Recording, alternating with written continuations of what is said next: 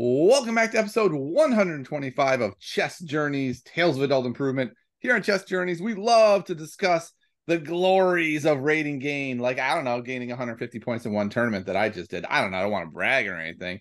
Um, but we also dive into the plateaus and the pits of despair, you know, losing 150 points over the course of a year, like I also did. Uh, if you want to support the show, you go to Patreon Chess Journeys. I do want to thank thank our Queen level supporters Tim Everett, Scott D4B6 Joe, Matt Bush, Jay Garrison, Donna Rich Burgess, Brandon Hallside, Jeff Peterson, Tobias Rex, Bob Berger, Nicholas Harrigan, Rich Bradley Fenner, Fletcher Ray, Nathan Peterson, Christian Glaw, and our King level supporter, Ian Samples. Uh, I've been streaming a little bit on Dr. Skull underscore Tiny Grimes. And if you want to appear on the show, you should definitely fill out the Google form in the show notes. We all want to hear your story. Uh, I've gotten so many submissions. I'm going back through them again. And if you submitted yours months ago, just resubmit it. I'm kind of looking at the newer ones just to make sure that person is still interested in appearing on the show. And if you submit twice, well, then I know this person really wants to come on the show.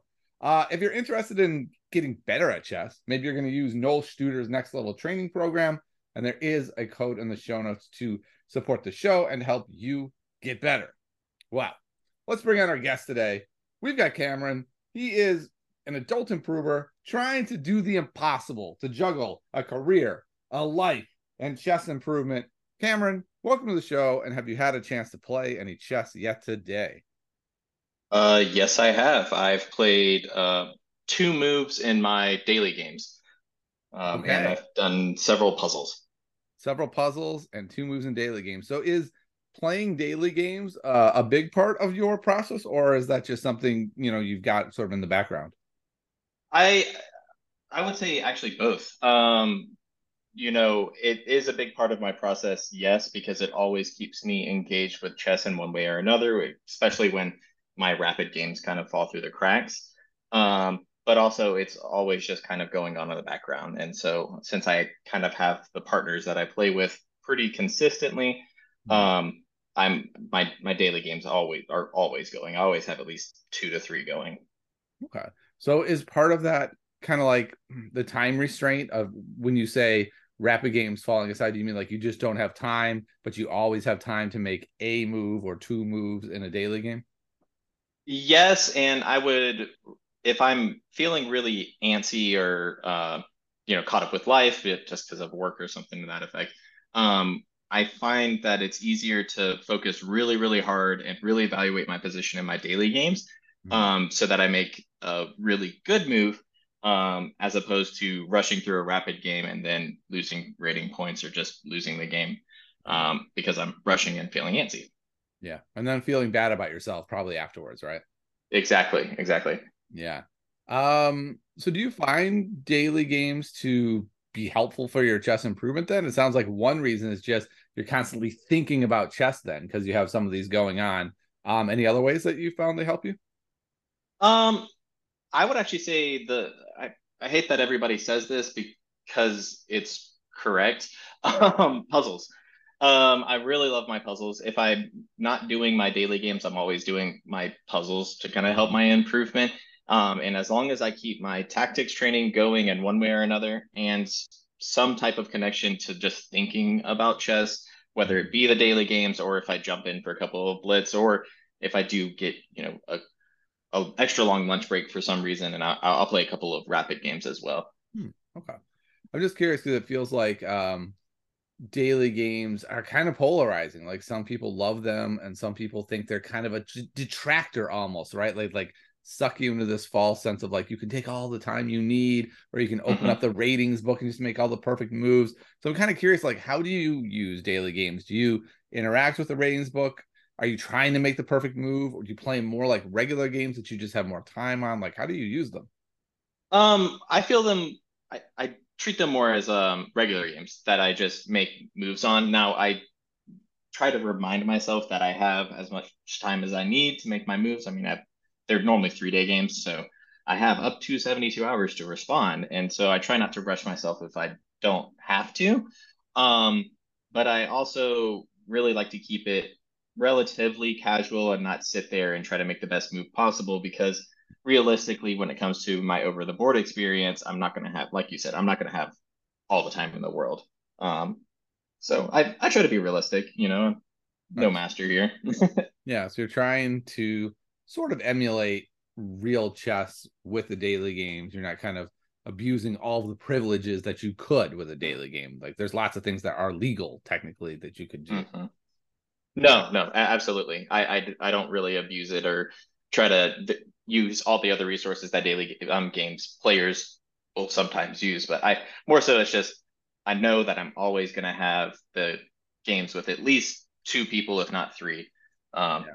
You know, and one of the people is a lot better than I am. I think he's rated 2100, maybe 2200. And then uh, the other person is rated below me. And he's actually been getting a lot better. He's up to 950 now, which, um, you know, good, good on him. But uh, when I started playing with him, I want to say he was like 600, maybe 500 or so. And so it's it's a fun cycle where I beat the guy who's lower rated than me, and then the guy higher rated than me beats me. yeah, yeah, that sounds perfect. Exactly. Um, yeah, I really admire your ability to just treat it like a regular game because there was a period where I was like, I should play daily games. Like you said, I'll be more, you know, invested in these games. I'll be thinking about them. But but I did. I was thinking about them like I think about a move for like 10 hours, right? Like I'd look at it mm-hmm. and I'd be like, oh, I don't know, this is a tough one. And then I'd think and think. And eventually I was like, what am I doing? Like, this is too much. I can't invest this much time in this game. And I just had such a hard time telling myself, hey, it's just a regular game. Just make a move. Just make a move. Yeah, for sure. Um, and you know, when it comes down to it, like you said, it is just a game. Um, and so I, I I see what you're saying because I, I get to that point all the time, but I also see it from a perspective of if I open up my phone and I look at the daily game or open up my computer, look at the daily game, and I find myself making a move because I decide that that is the best single move I can make as opposed to calculating, um, then I'm kind of working on training my brain to say, hey, you're not calculating. Let's look away from the board for a little while, come back to it, take a look at it, and and you know only come back to it when you know that you're ready to actually sit there and calculate and do the work. Hmm. Yeah, I kind of like the idea of using it as like an ongoing calculation exercise. Mm-hmm. Like you always have one at the ready, and it's very impactful because because it's your game. Um, okay. Realistically, you can um, reevaluate. You have to reevaluate the position every single time you open the phone, so it really helps with your, you know, your just general evaluation. You can build that skill. Yeah, yeah, definitely. Um, and then do you use these games for analysis or anything like that when you're done, or you just kind of move on to the next one? Funny enough, the, I just move on to the next one on my daily games. The rapid games are the ones that I use for my analysis, hmm. um, primarily. Um, I guess the the best way to put to stage out my training um, is if all else fails and I'm kind of in like, you know, pit of despair, DEF CON one, I my life is just too busy to yeah. to play chess, then I go down to the bare essentials, which are daily games and puzzles. Mm-hmm. Um, but when you know it's not the middle of the holidays and people aren't getting sick and people you know a family isn't everywhere um, then i you have time to play those rapid games and so I, I do try to make a pretty conscious effort to play a couple games in the morning a couple games after work um, for total normally about two to three games um, rapid games right. a day so and those are those games that i use to sit and annotate and write my notes on and mm. um, and yeah, and I, I really love the annotation process. Um, okay, well, let's talk about that. And what does that mean for you to annotate a game? I guess first of all, how long are the rapid games? Uh, thirty minutes. Oh, okay, so they're pretty long. Yeah, I don't, I don't. I mean, I will cheat and do the ten minute rapid games, but realistically, um, I have to do thirty minute games. And um, I actually played with somebody, a chess player that I met on Reddit, um, and recently, and we did technically a 30 minute game, but because it was a training um, game, we ended up giving each other time throughout the process, which I didn't realize you could do on chess.com. um, and I I think the game was ended up being like a 50 minute each side game. Ah. So it was a long one. Yeah. Um, yeah. So I guess so 30 minute game rapid games. Um, when I finish the game, what I like to do is go through and write down my initial thoughts. Um, of each move, just kind of when I got out of my opening prep, what my thoughts were for each move, what I thought my opponent believed for each move. Mm. Um, and then sometimes I'll just say something as simple as like, and then the end game started and I won. something that effect. um, you know, because it's it's end-game technique. And so mm-hmm. um I know when I'm shortcutting when I start writing that type of that yeah. thing. And so I will say, okay, cool, time to go through my second sweep. So I actually mm. go through it three times. And so the the third the second time I go through and I look through for tactics I may have missed or calculations or even stage out, oh well I calculated this line and it didn't work out for me. So that's why I didn't make this move, or I calculated mm. this line, but as I play it out, I should have made this move. Um, and that's where I put my calculation for the end games in. So it's I, when I say you, it this is where the end game starts. It's more so as a placeholder to remind me to say, oh yeah, I need to actually write my calculation. Um, and then on my third pass, I actually go through and write down my positional understanding of each step that I'm in or each critical point. Um, so that because that's the most recent thing I've been developing in my practice is more um, positional play. And so I've been focusing on writing down color complexes or even saying, oh, I had a, a potential outpost, you know, on E5 or something mm-hmm. to that effect. Um, just so I can cover as many aspects of chess as I can think of. Um, and this will be over a period of about two days, I would say. Okay. And how much time would you say you spend on this process? It sounds really time consuming. Um, I would say it sounds time consuming, but all in all, maybe two hours per game that I decide to annotate. Mm-hmm. And realistically, I will only annotate at my peak. I'm annotating two games a day, but at my, you know, on my baseline normal, it's probably one game every other day that I decide to annotate. So it's manageable. Okay. That that's a lot of time. Um do you ever wonder like what if I didn't spend all the time annotating and I did other study? Or do you feel like when you annotate, that's where you're really getting into your strengths, your weaknesses, um, you know, doing your calculation work?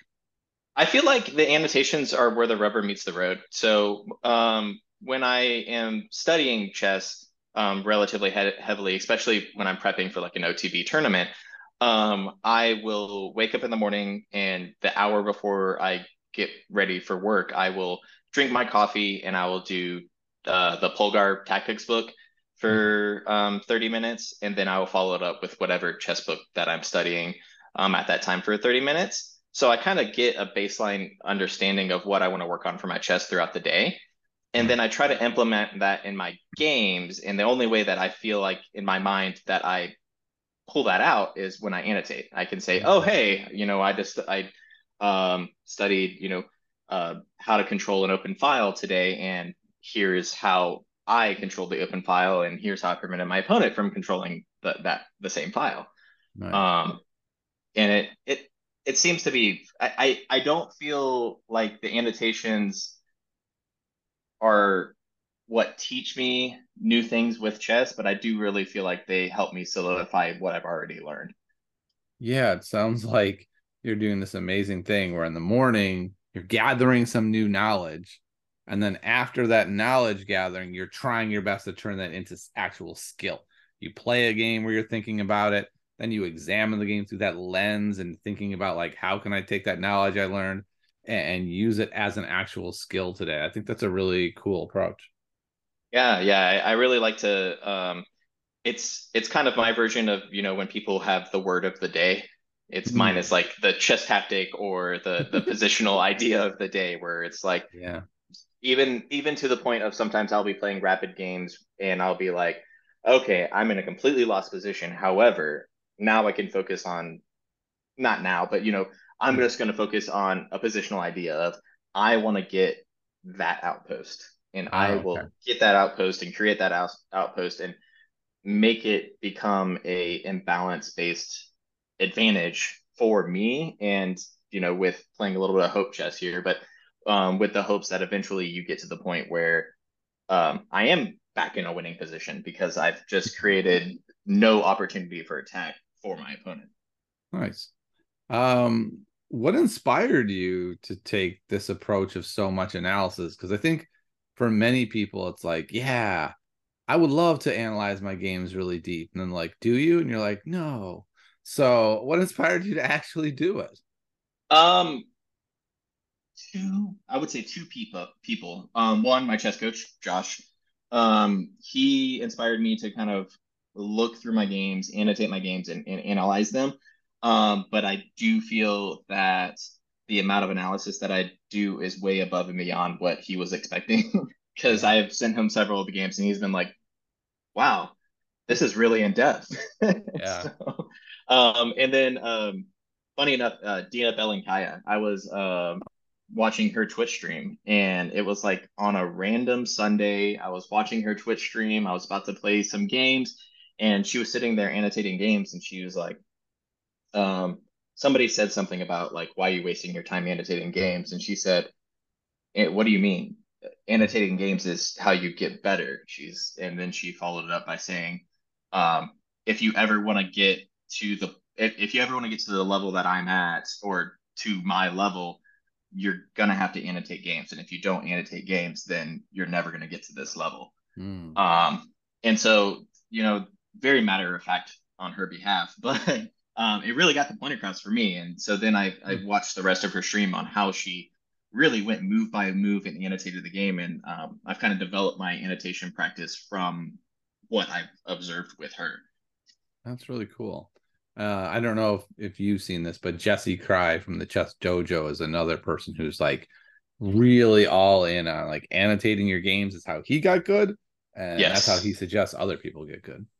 Yes, and um, I can't match Jesse. Um, I just can't do it. He's that man. He I remember he said something to the effect of, you know, a, a grandmaster can sit down and and analyze a game for a whole week to Yeah. to really get everything he needs out of it. And I was like, that's super cool. I Yeah. do have a day job. yeah, that's kind of been my reaction. It's like I love the idea, but Jesse's approach is so over the top that for me personally, it almost leads to a rejection of that process, right? Like, well, I can't Yes. come even close to what he's doing. So then I guess it just gives my brain that shortcut to be like, so we won't do it at all. And, and that's Yeah. not entirely true. Like I do annotate my games, but but not that deeply. Well, and I don't, I can't confirm this because I'm not a Chess Dojo member, uh, like a, a few of your uh, interviewees have been, but our guests have been. Um, but uh, I do believe that they break down their annotations by class, right? Yeah, probably. I, and it is, I think it's something to the effect of like if you're in a certain group, you only have to annotate these aspects of your game or something Mhm. because you haven't learned the other aspects. And so, you know, I'm only 1250. Well, I'm 1250, I guess not only because I've improved a lot this year, but I'm 1250 on chess.com. And I, I don't feel like I would, I just don't have as much to say as Jesse does about chess. You know. I just don't understand it on the level he does. I also really like how you just corrected yourself there. Like you said, I'm only 1250.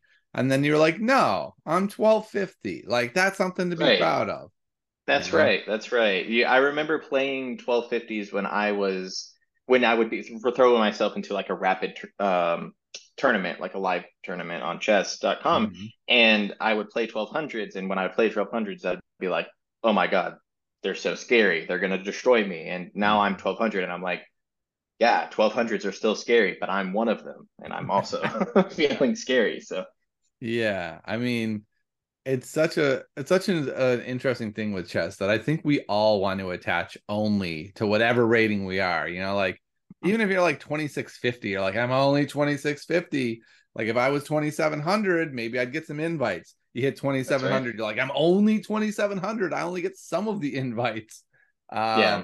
yeah. it's the so- equivalent of saying I'm I'm only you know one of the top I'm only in like the top 99th percentile of chess Yeah. players, but you know I could be in the top 99.9 percent. Like exactly. be happy hard- with what you have.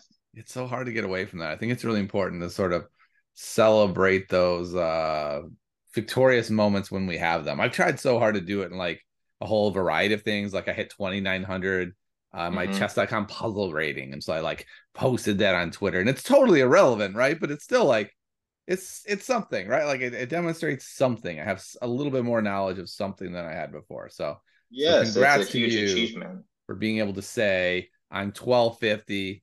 And by the way, 1250 means you're pretty dang good at chess. I've played a lot of 1250s and they know what they're doing. So Yeah, I've actually beaten um, a 2100 um, in Blitz, and I've beaten a 1750 um, also in Blitz. And the 1750 is, a, is one of the Twitch streamers I uh, watch pretty often. Um, and I beat her on stream, and it was awesome. Ooh, So, which streamer was this?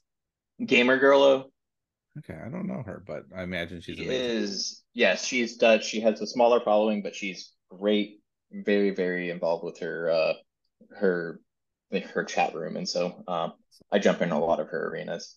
Okay, cool. Yeah, I, arena is that place where I get to play people of all levels. Mhm. Man, like you make a blunder against what you think is a very low rated player, and they're like, "Hey, I know how to play chess. Like I'm gonna beat Yeah. you now," and you're like, They "Oh, said, "Welcome no." to hell." yeah." Like it's it's hard to be like 800 because Mhm. I, I've lost to several people in that range, and I always feel terrible about myself. And I have to tell myself, like, hey, someone who's 800 now is very good at chess. They just make more Oh, yeah. blunders than me. But if I make more blunders than them, I'm going to lose the game. Like that's chess. and and that's how I felt when I actually um in, in the reverse, but when when I beat the uh, 2100 because one I was shocked I beat the 2100, but what realistically happened was we were both playing a pretty normal game of chess, and then they made a risky decision, and I the risky decision uh, allowed me to get a mate in five. I want to say I forced mate in five. Oh, Um, yeah, it was brutal uh, on, on my behalf, but um, I was like, okay, cool. Now, could I do it again? Probably not. did you But, see the whole mate in five? Um, I saw. Funny enough, I saw four out of five moves, and then when I made the last move, it, the game ended, and I was like, oh, I guess it was a mate in five.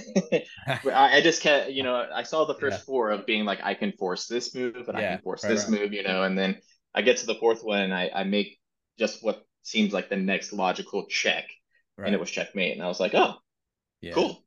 It's always funny when that happens. You're like, oh, okay. It's really terrible what happens in the reverse. And you hear Yes. like you make your move, they move and it goes bloop bloop, and you're like, what, what, what? yes.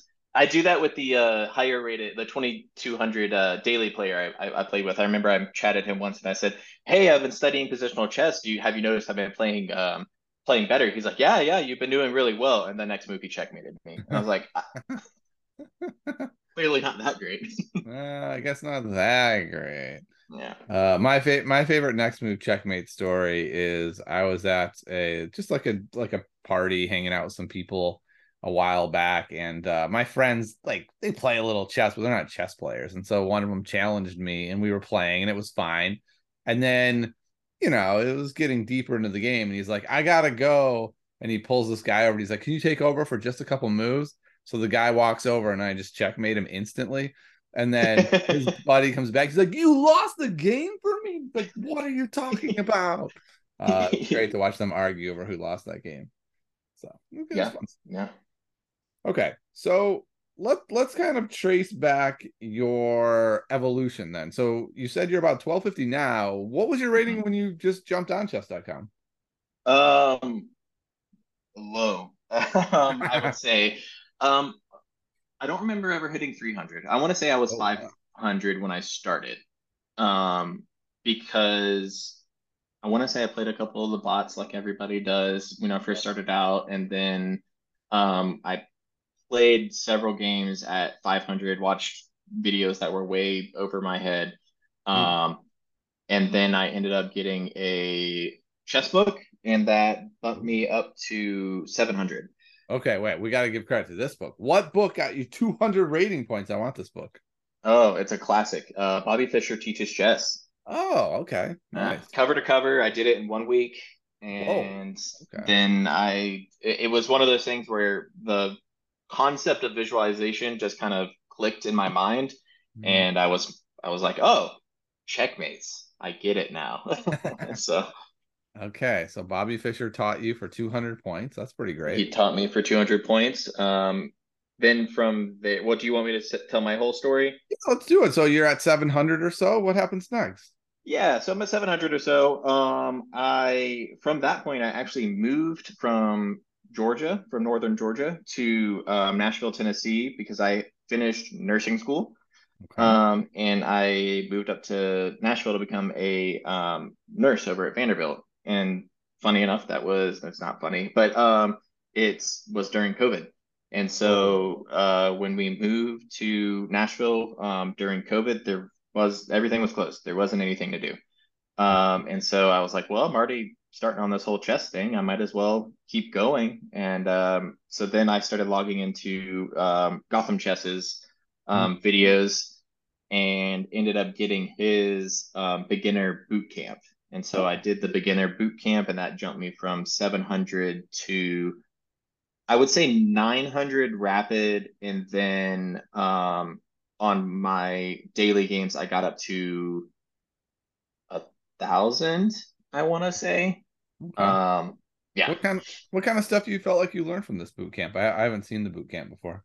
Um, he realistically he just gave you something to think about during the game. I, I know when I mm-hmm. was a beginner player, it, it, the hardest part is like between moves, what are you thinking about? Yeah. Um, which is fair. And so he he gives you a target, you know, he teaches you the basic um when it's your turn, you do checks, captures, attacks, you look for those um types of things and here's how you do basic positional advantages. Um here's a couple of openings that you can you can learn to kind of help your your play and then here's a couple of if for both black and white and then mm-hmm. um here's a few tactics and end games that you should learn um, at your level so that you can get a little bit better. And then I want to say he follows it up with how to study openings um, so that you can. Yeah, it, it, it, was a pretty comprehensive course. Um, it, it really helped me out. And then did you sort of like develop a repertoire off of that for your openings, uh, or or did you just kind of still were you in the like I'm just going to take the middle, get my pieces out kind of space?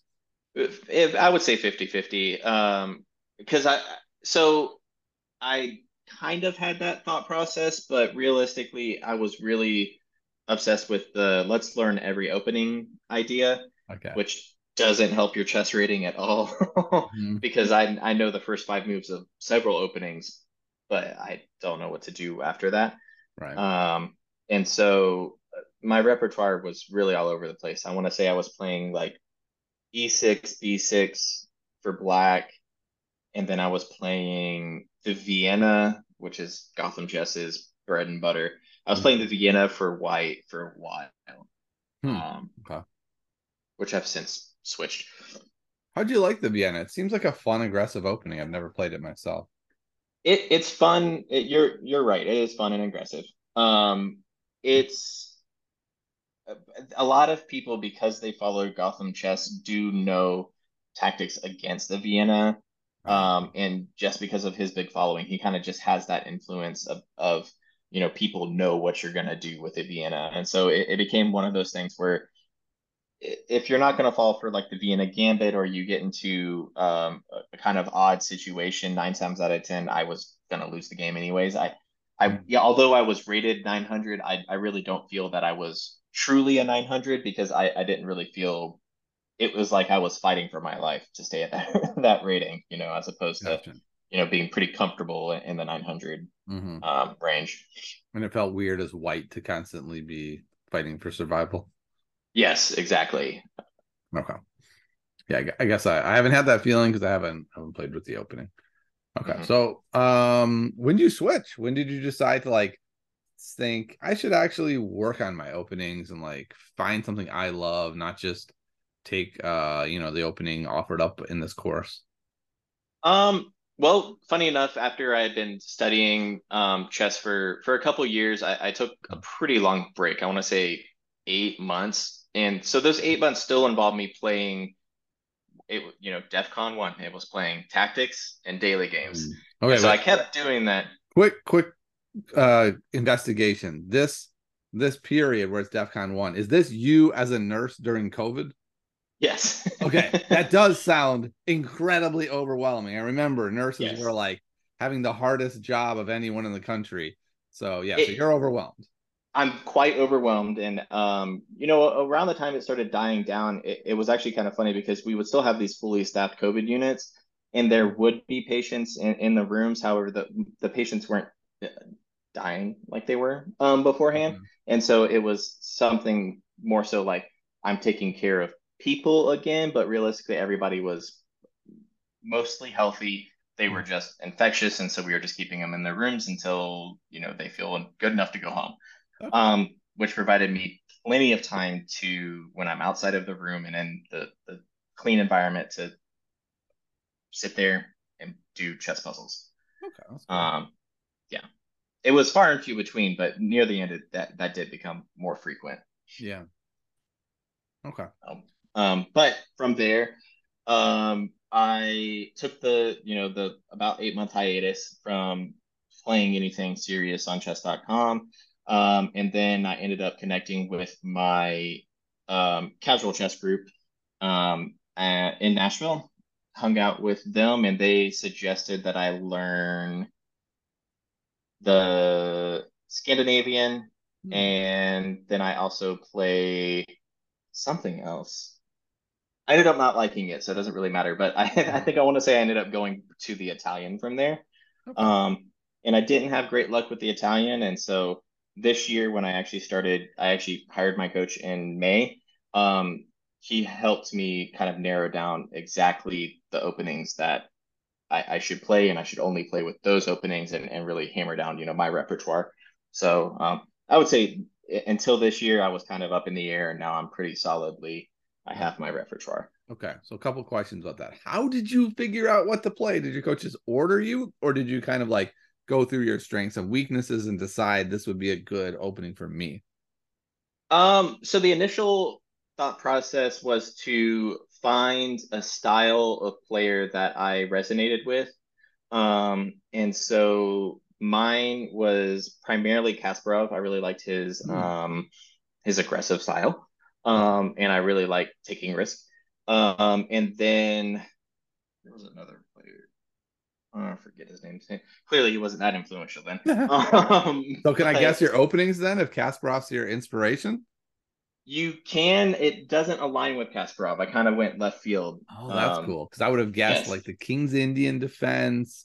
I would I- guess maybe the Scotch game. Ooh, you you got me right on one of those. You got me right on one of those. So the Scotch Gambit um is my um white repertoire, and then black I do Sicilian Kan. Hmm. Um, and for D4 I'll play the Nimzo. okay. Okay. So, So, that's um, nice- I was yeah, and I consider Kings Indian. Don't get me wrong with Kasparov, but uh, I Hmm. the Nimzo I really really enjoy my games playing um the Nimzo. That's cool. That's definitely an opening that I haven't tried yet, and I want to. Like, I, I would like to spend some time with that opening. It, it looks fun. It looks like aggressive enough. It, it looks Mhm. interesting. Well, and realistically with the Nimzo, um, win or lose, I always feel like I have a quality game. Nice. Um, it, like that, even when I lose, you know, I'm I'm I'm like, wow, this was still a really high quality game. nice. I played the King's Indian for about a year, a long time ago. Didn't go Mhm. great. It always just kind of felt like either I smashed them or I got smashed. There was no like like tough, grueling chess match. It just it just felt like someone won easily. And it was uh I didn't love that uh feeling. I don't know why. That's kind of how I feel about the Scotch Gambit. Um, but I, upon further discussion with my coach about it, um, he pointed out that in a lot of my games with the Scotch, um, Sp- Scotch Gambit specifically, if I get out of book too early, I will make the wildest move for no reason, and then I will be in a completely losing position. Yeah, and yeah. um, he said, you know, when you don't know what to do, play solidly. And since. I've been doing that, you know, it, it hasn't been that bad. Okay, that's good. So I guess my last opening question is this. When you lose a game, are you like, ah, I need to switch my opening like the rest of us? Or have you landed on an opening repertoire that you're so happy with that even when you lose, you're like, well, that's fine. I, I'm still this is my opening repertoire and I like it. Um, it's weird. If it's for white, I've landed on opening repertoire that I'm like, this is it. I like it. I have evidence to back it up. We the the uh, I want to say the highest rated player in Tennessee is um, Alexander Fishbein, GM Fishbein, and he wrote the book on the Scotch Gambit um, in right. order to make an argument that the Scotch Gambit can be played at the highest levels. Hmm. Um, which is irrelevant for me because I'm 28 years old and I'm a 1200 rated. I'm probably not going to be a GM. Um, but um, I've landed on that. But for my black repertoire, uh, you know, with the Sicilian, I feel like it's pretty overstudied on both sides. Hmm. And um, although I like playing the Alapin against the Sicilian, I don't like playing against the Alapin. yeah. Uh, so I, I am considering switching up my uh, my black repertoire. I feel like, especially at like the 1200 rating, isn't the Alapin the main line essentially at this point? Uh, basically, basically, um, I, I, even the guy that um, is lower rated than me that I play on my daily games, um, he knows at least 10, 10 moves deep of Alapin um, theory, and I'm just like, eh, maybe I'll switch to the Caro or something like that. That's why I I used to play the Najdorf and I loved it, and this was like 20 years ago when the theory wasn't quite as developed, and you know mm-hmm. I was only like 1500 and I could play it less than optimally. It was so fun. Everyone played into it and then I came back and everyone was like, "Oh, you you want to play the Alapin?" And I was like, "No, I want to play the Najdorf." And they're like, "No, no, no, you want to play the Alapin." So I I just gave it up because I was like, I'm not. I hate playing against the Alapin, so I'm doing something different. And what do you play for uh, Black now? Uh, I've been playing the Caro-Kann for I don't know a year and a half, two years now. I've really liked cool. it. I, I guess the uh, way I I like to describe the Caro-Kann is like I can take sort of like risks and do some things and then mm-hmm. I always have this indestructible pawn structure to like fall back on when things go poorly. So it, it's, it's, like a safety blanket almost that I have with my game. Yeah, uh, that's the thing I noticed on my uh, first over the board tournament is um, I like to call my first over the board tournament, which was back in July, um, a uh, victory sandwich. I won my first game. I lost the the three in the middle, and I won my last game. Um, but two of those games out of the five were Caros, and I lost both of them. Yeah. Um, and so I actually made it my mission to get specifically a repertoire against the Caro. mm, yeah. Um, and so that's helped out a lot. I always hated playing against the Caro-Kann as well. What do you play then? Let me guess. You play the advanced variation. Uh, exchange. Ooh, the exchange. Okay. I think it's the Rubinstein um variation. So uh, mm yeah, I do the exchange variation, and then um, I bring the white bishop out to D three. C3. Okay. Yeah, you play, and then you play C three after that. Yes. Yep. Yeah. You get that little yeah, setup. Get that little setup, and then um, end up getting my queen over to B um, B three mm. um, at some point, and the dark squared bishop over to F four, F five, I want to say. Mm-hmm. Yeah. To block that line for the queen. Yeah. Um, and all I've I've been destroyed playing that. People have absolutely wrecked me several times, but um, I've yeah. had a lot of really good luck with it as well. Okay, that's good. Um, I guess since you mentioned it, let's talk about tournament play. So you said your first over the board tournament was when?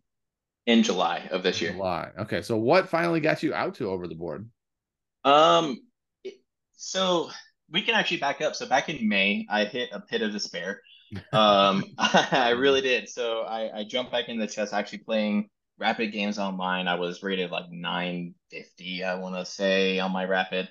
Um, and I just started hammering games. And funny enough, when you start hammering games and then you get on a losing streak and you're still hammering games, you you really get into to a pit of despair. Yeah. And so I dropped from 950 to like set 680, I want to say. Oh, wow. Like I dropped super far. And the next week I hired the coach. uh, okay. So I got I got my coach. I ended up, I think, between me meeting with my coach for the first time and um, the the you know the deep pit I got myself in, I had bumped myself back up to like 800. I want to say. Okay. Um, and you know, among the first couple of lessons, he mentioned I should do an over the board tournament hmm. um, because it's people coming and playing chess and they're bringing they're bringing their their A game. They're they're playing their absolute best, and you Yeah. worst case scenario, you get a, several high quality games. Yeah, yeah, for sure. So um, yeah, I started playing back in July at the Music City Open um, in Nashville. It was five games over three days. Um, they were 90 plus 30 games. Okay. Um, s- I, I have since learned that is a massive tournament to do for your first tournament. yeah. Uh, so my head was Overwhelming spinning but after that fun. Oh, it was so fun. So were you ready at all? Did you like bring food and you were ready for a long event, or was it just like, oh, this is so much? It it's actually super funny. So a few weeks before I, I did the tournament, I was um in the chat room for I want to say Nemo or one of the people on Twitch, and you were actually in the same chat room. And so I Ah, asked something about, you know, uh, um, any tips for your first over the board tournament, and you pointed me towards your video about that. okay. And so I watched yours, I watched Lula Rob's videos um, on what to do with your first tournament. So I was quite prepared. I brought my snacks, I brought my water, I brought three pencils. Uh, I mean, everything you can think of. nice. Um, but that week, um, I have ADHD, and I was diagnosed like I don't know, probably two year or a year ago, uh, maybe a year and a half ago or, or so, and so they were still kind kind of getting my meds settled around July, Um, yeah. and um, they switched me to a different med whose equivalent dose is double of what I was previously taking. oh my. Okay. Um, and so every time I walked into a game, my heart was like pounding. it was going at like a 110, you know, just walking through the door type of thing. And so yeah. um, I had a lot of anxiety over my first tournament. okay. But you still had fun despite that anxiety.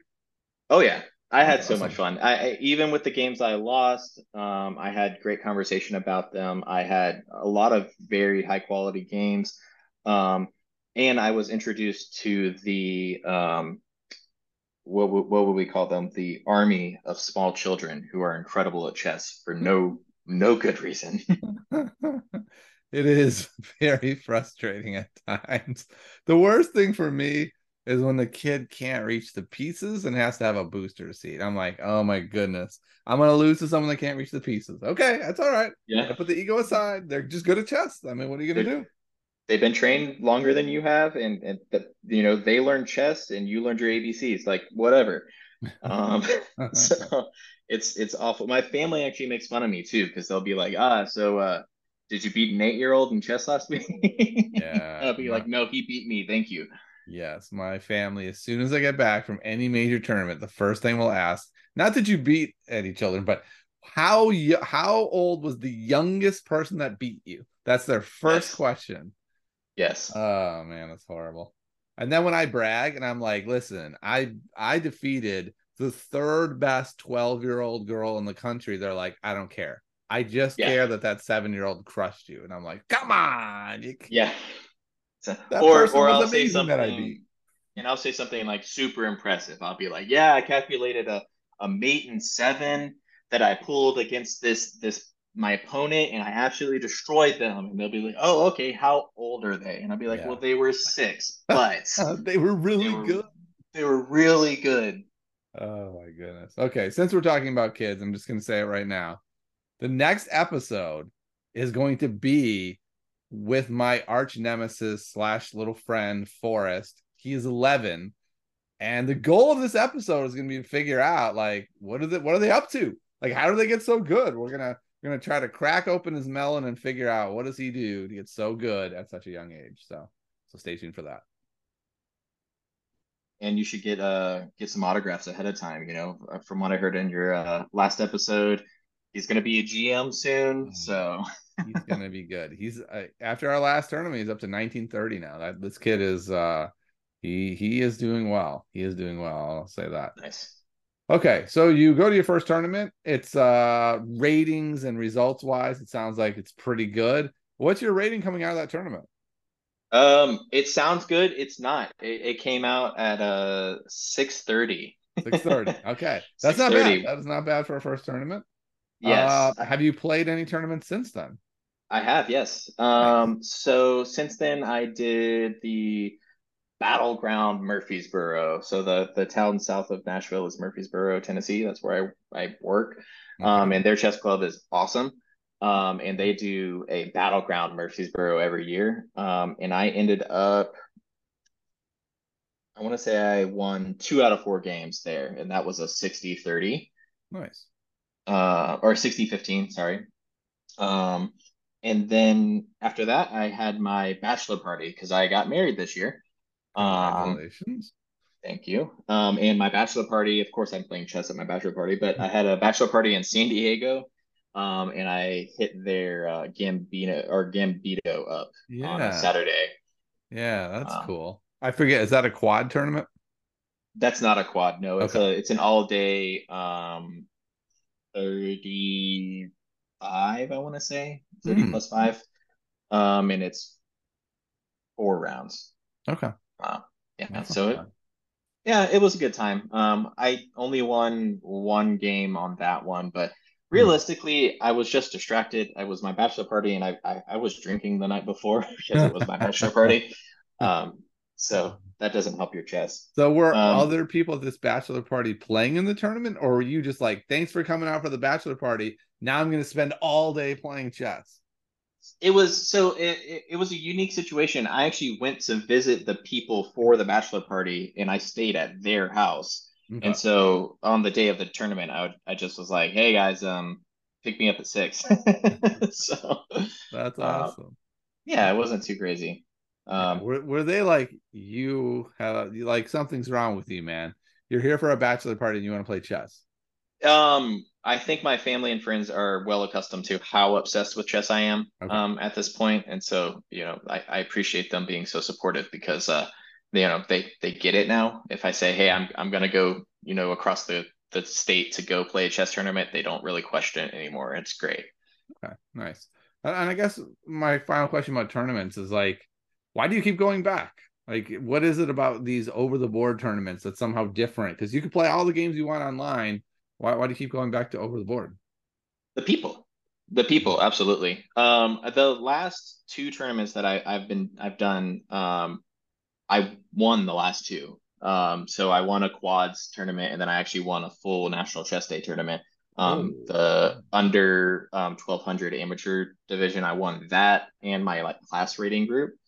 Um, but the people who I played against there, I played in my first tournament back in July, and um, I only see the, they don't live in Nashville, so I only really see them at these tournaments, and um, I play with them online every once in a while. But they're they're great.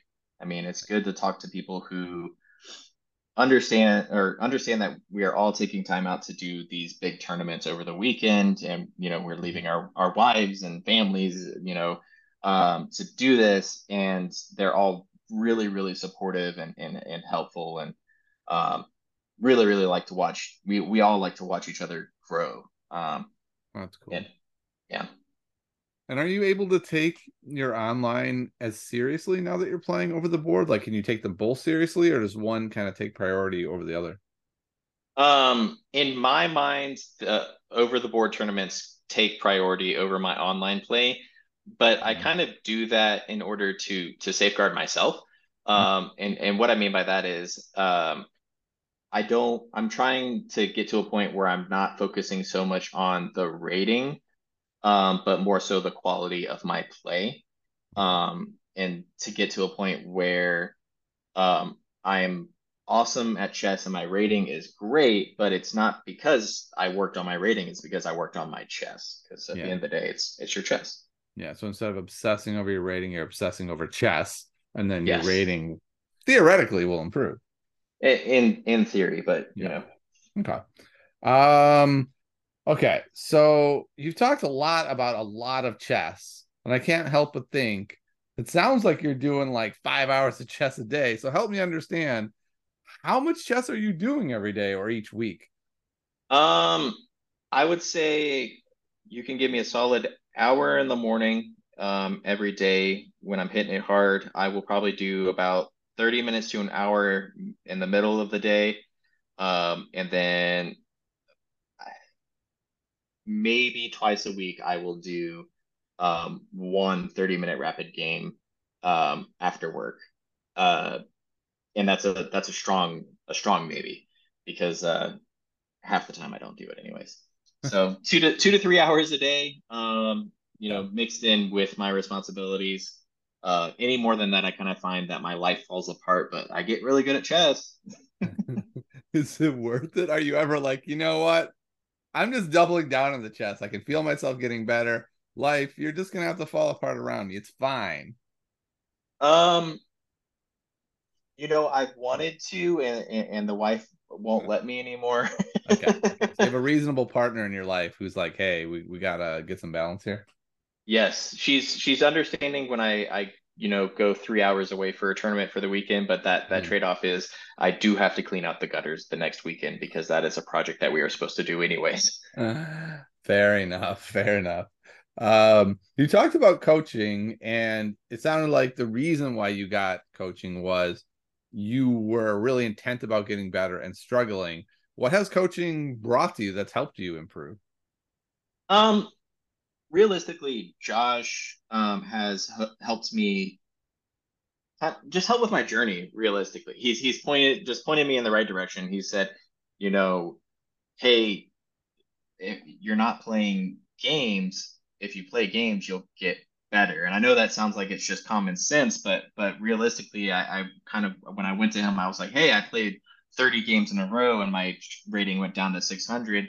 Right. Um, but also before then, I hadn't played any rapid games for eight months. And he's like, well, what do you want me to do about it? Yeah. um, but then he, yeah. And but then he also pointed out um, more intentional tactics training. So the Polgar books, he has me work through the um, mini games in the back of the book. Um, to help with my visualization. Um, he turned me onto the Dober Seas Tactics um, School of Tactics um, books. What did you say? The Dover Net Seas? D- um, School of Tactics. Okay. There, I found free PDFs of them online, but he sent me a, a PDF of, of it. Um, it's just a a tactics book where it it hmm. starts with mate and ones, and then it just progressively gets harder over time, um, but it's not broken down by um, it's not sometimes it's broken down by tactics type, but it's not always broken down by tactic type. So sometimes it'll just say white has mate in three figured out. Hmm, okay. So that you're working through ta- that tactics book a lot. And um yes. Yeah, it sounds like he also helped you get your repertoire set up, which is important. Um, yes, he had. It was funny. He had a habit of every um opening that I told him I hated playing against. He told me to play. so, um, it's an awesome idea because I was like, I hate playing against a Scotch, and he, funny enough, he is a Scotch player, or he was a Scotch player. He's not any, um, anymore. Um, and he was like, no, you should play the Scotch. And so I showed him some of the ideas I had playing against the um, shoot, uh, the name is escaping me, but it's it's one of the lines that comes off the Italian, and, and he was like, "Well, that's the same idea as this in the Scotch." Mm-hmm. So, and you can get to there two moves faster. So why don't you just play the Scotch? Um, and then same idea for black. I told him I don't want to learn the Sicilian. I don't want to play the Sicilian. I don't like playing against the Sicilian. He said, "That's great. You should play the Sicilian." I said, Okay. Okay. Interesting. Was it so that you would have more experience playing against it at a minimum? Um, yes, and it also is so that my I because those openings targeted my weaknesses like sharp mm-hmm. play, um, and you know, very, very rapid attacks, it helps develop my skills on that style of play so that if when somebody plays that against me, I'm like, well, I know what you're trying to do, and I'm just gonna not let you do that. Yeah, that makes sense. Um, okay, so it sounds like coaching overall has been quite beneficial for you. Are you still taking lessons with this coach? Um, yes. Um, I've taken the last couple months off just because the holiday season's really, really hectic.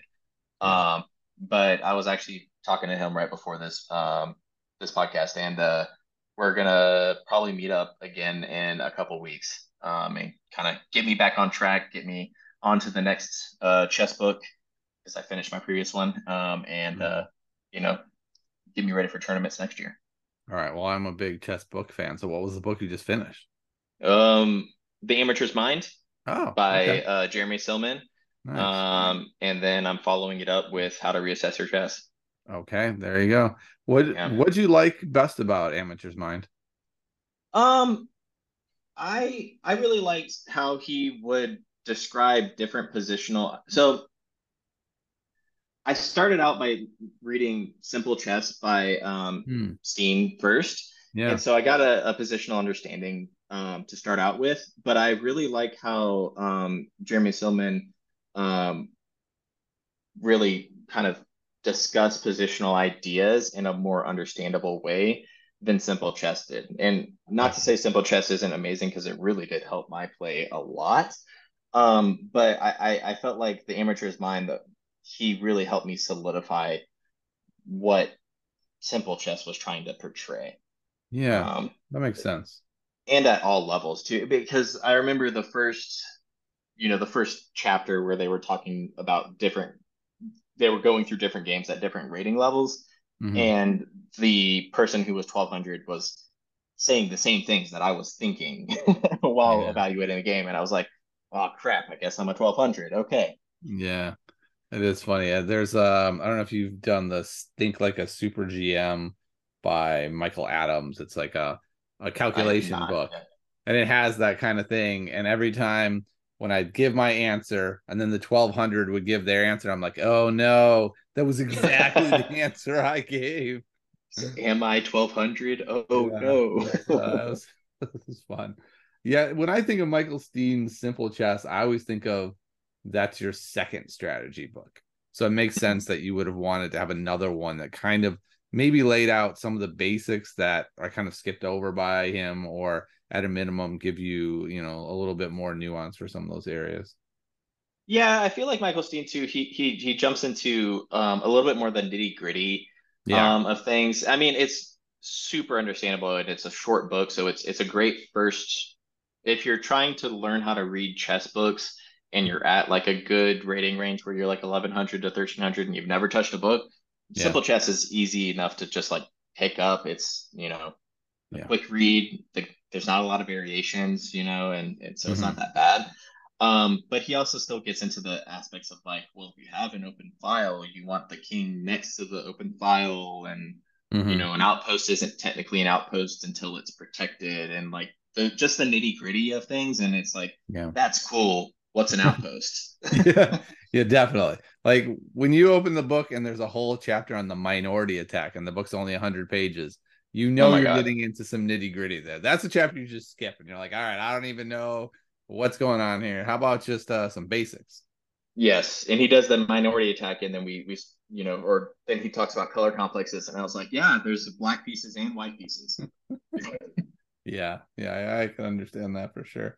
Um, I think the last thing I want to ask you about is something that, that you mentioned just offhandedly a long time ago that you have a casual play group. I want to hear more about this because it sounds so fun just to like meet up with some people casually and play some chess. How does that work? Yeah.